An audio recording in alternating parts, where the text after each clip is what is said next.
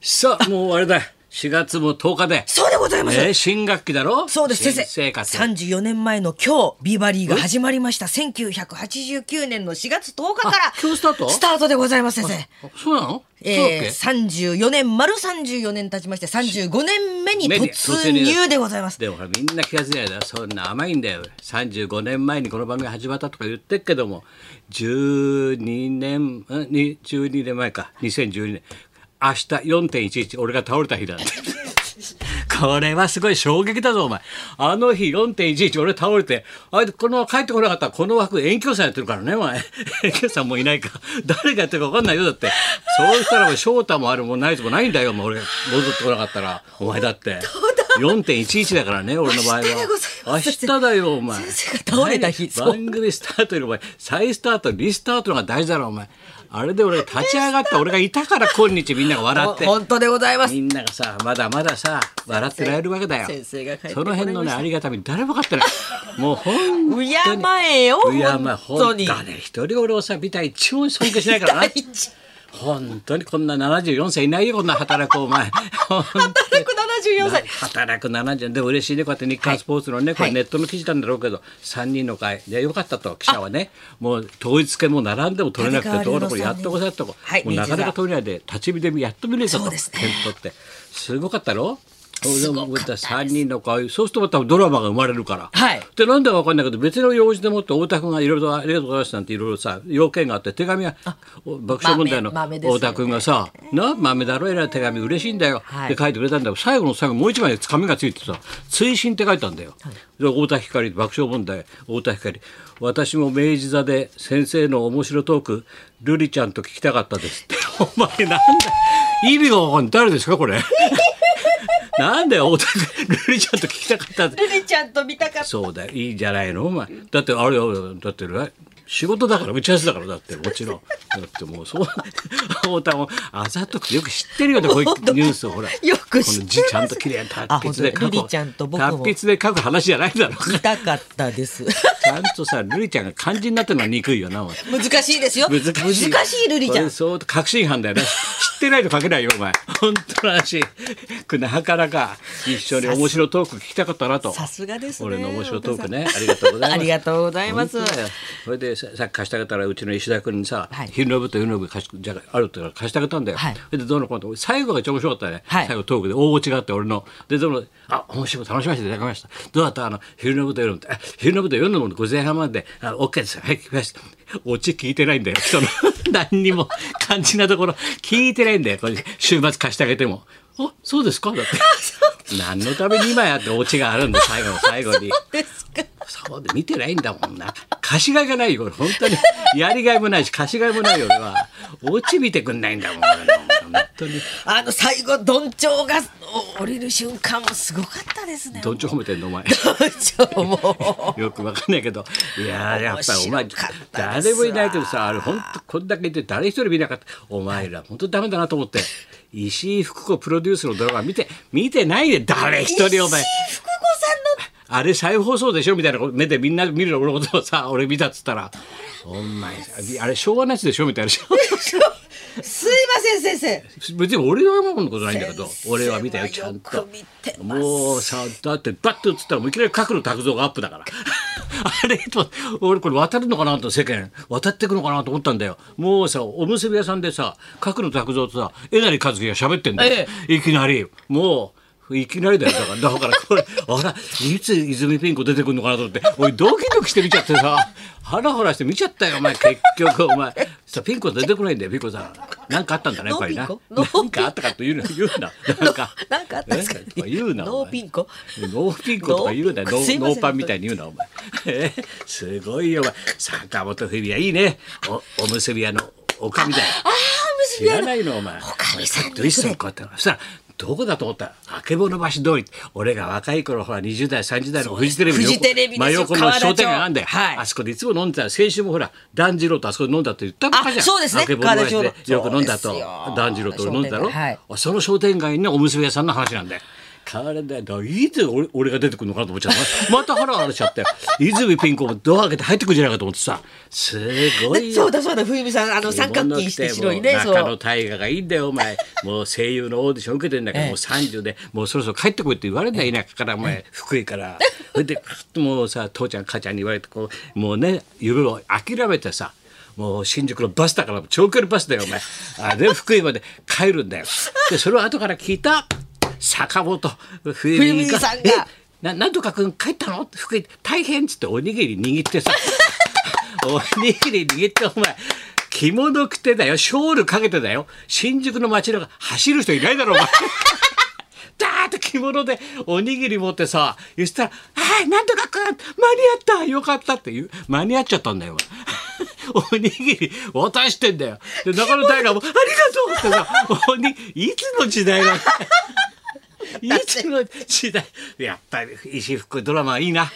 いいいですね感動がありますね心打 ったよ。そしたらそれが終わりそうだなと思ったらほら被ってるから山里とあ若林と。出た山里さんあがあじゃあもう結末はこっち幸せになるからいいかなと思ってさ。若林さんそれでこっち山里さん4にしたんだよ。ええあれ面白かったんだすごよ。かったニュアンスが似てるんだよ二人。だが情熱はあるドラマ芸人ドラマですよごいんだよお前。妬みそねみでお前。山里を子供の時からもう人を笑わしたいとか言いながらもうこう曲がっちゃってる から。お母さんのヒコロヒーが最高だよお前。ヒコロヒーがヤンキーみたいでさお母さん。すごいんだよ。すごい。これがすごいよ。お前若林の授業中前座ってるの春日だから な。で春日の後頭部で髪の毛パッチンパッチン毎日食って少しずつ上がっていく んだよ。裾が。悪いよ面白いニュアンス面白いんだよ またに似てるんまあ、で似すてよるね、稽古したんだろうね声枯れてるのかなちょっとかすれんだよな、いやいや楽しみだねあのストーンズの森本君とキンプリの高橋君がもうほんじゃとあ今のさジ当ャニにーズって達者だよ達者ですね何やらして何やもらしてもそうするとだから手紙にそっと書いたんだよあのあの日だからジャニーズや試合やってねみんなウエストサイド行ったのに、俺だけ森重さんの行った社長前に行ってくれて本当に森重さんありがとうっつって でよくわかんないんだ森重さんありがとうって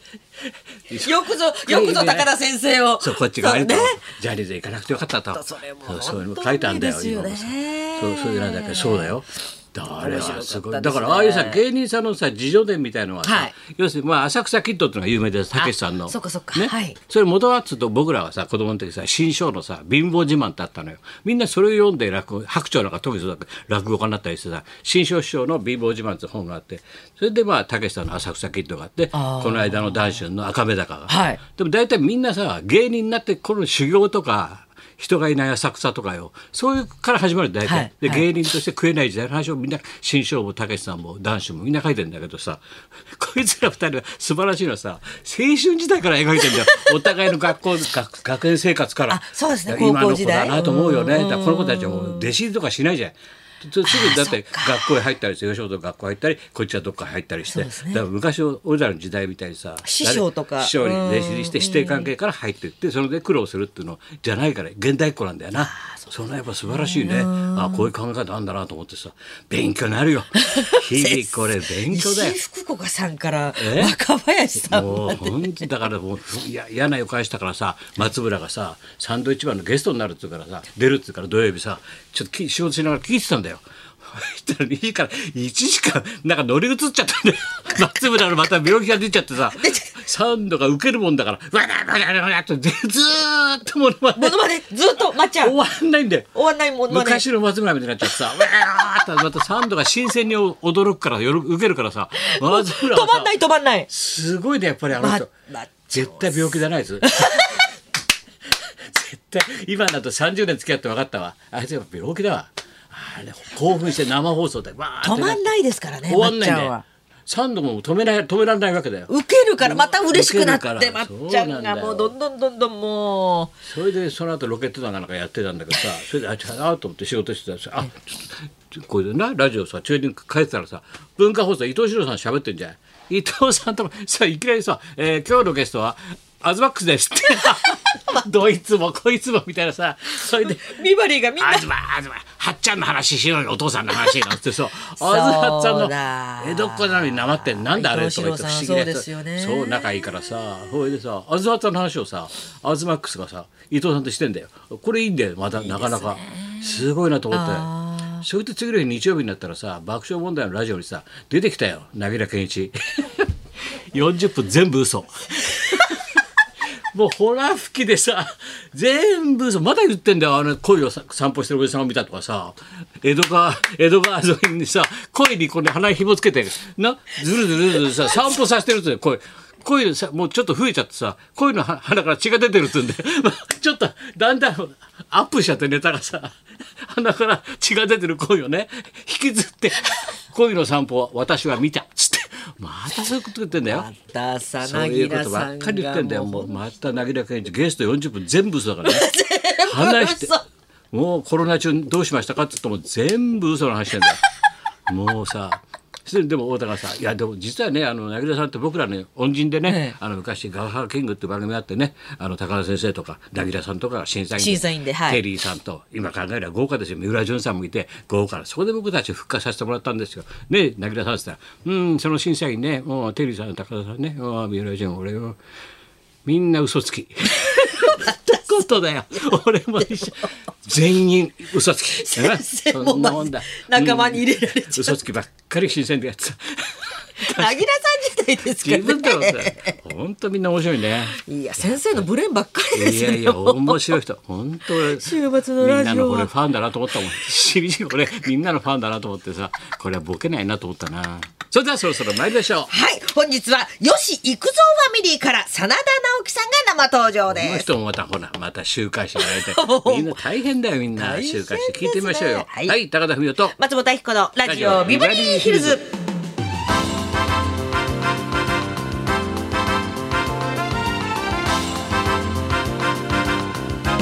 はい本日は真田直樹さん演歌歌手の直樹さんです吉幾三さんに認められてデビュー、そうだかねれこれ8年目吉幾三ファミリーとして大活躍でございますはいそんなこんなでじゃあ今日も1時まで生放送日本放送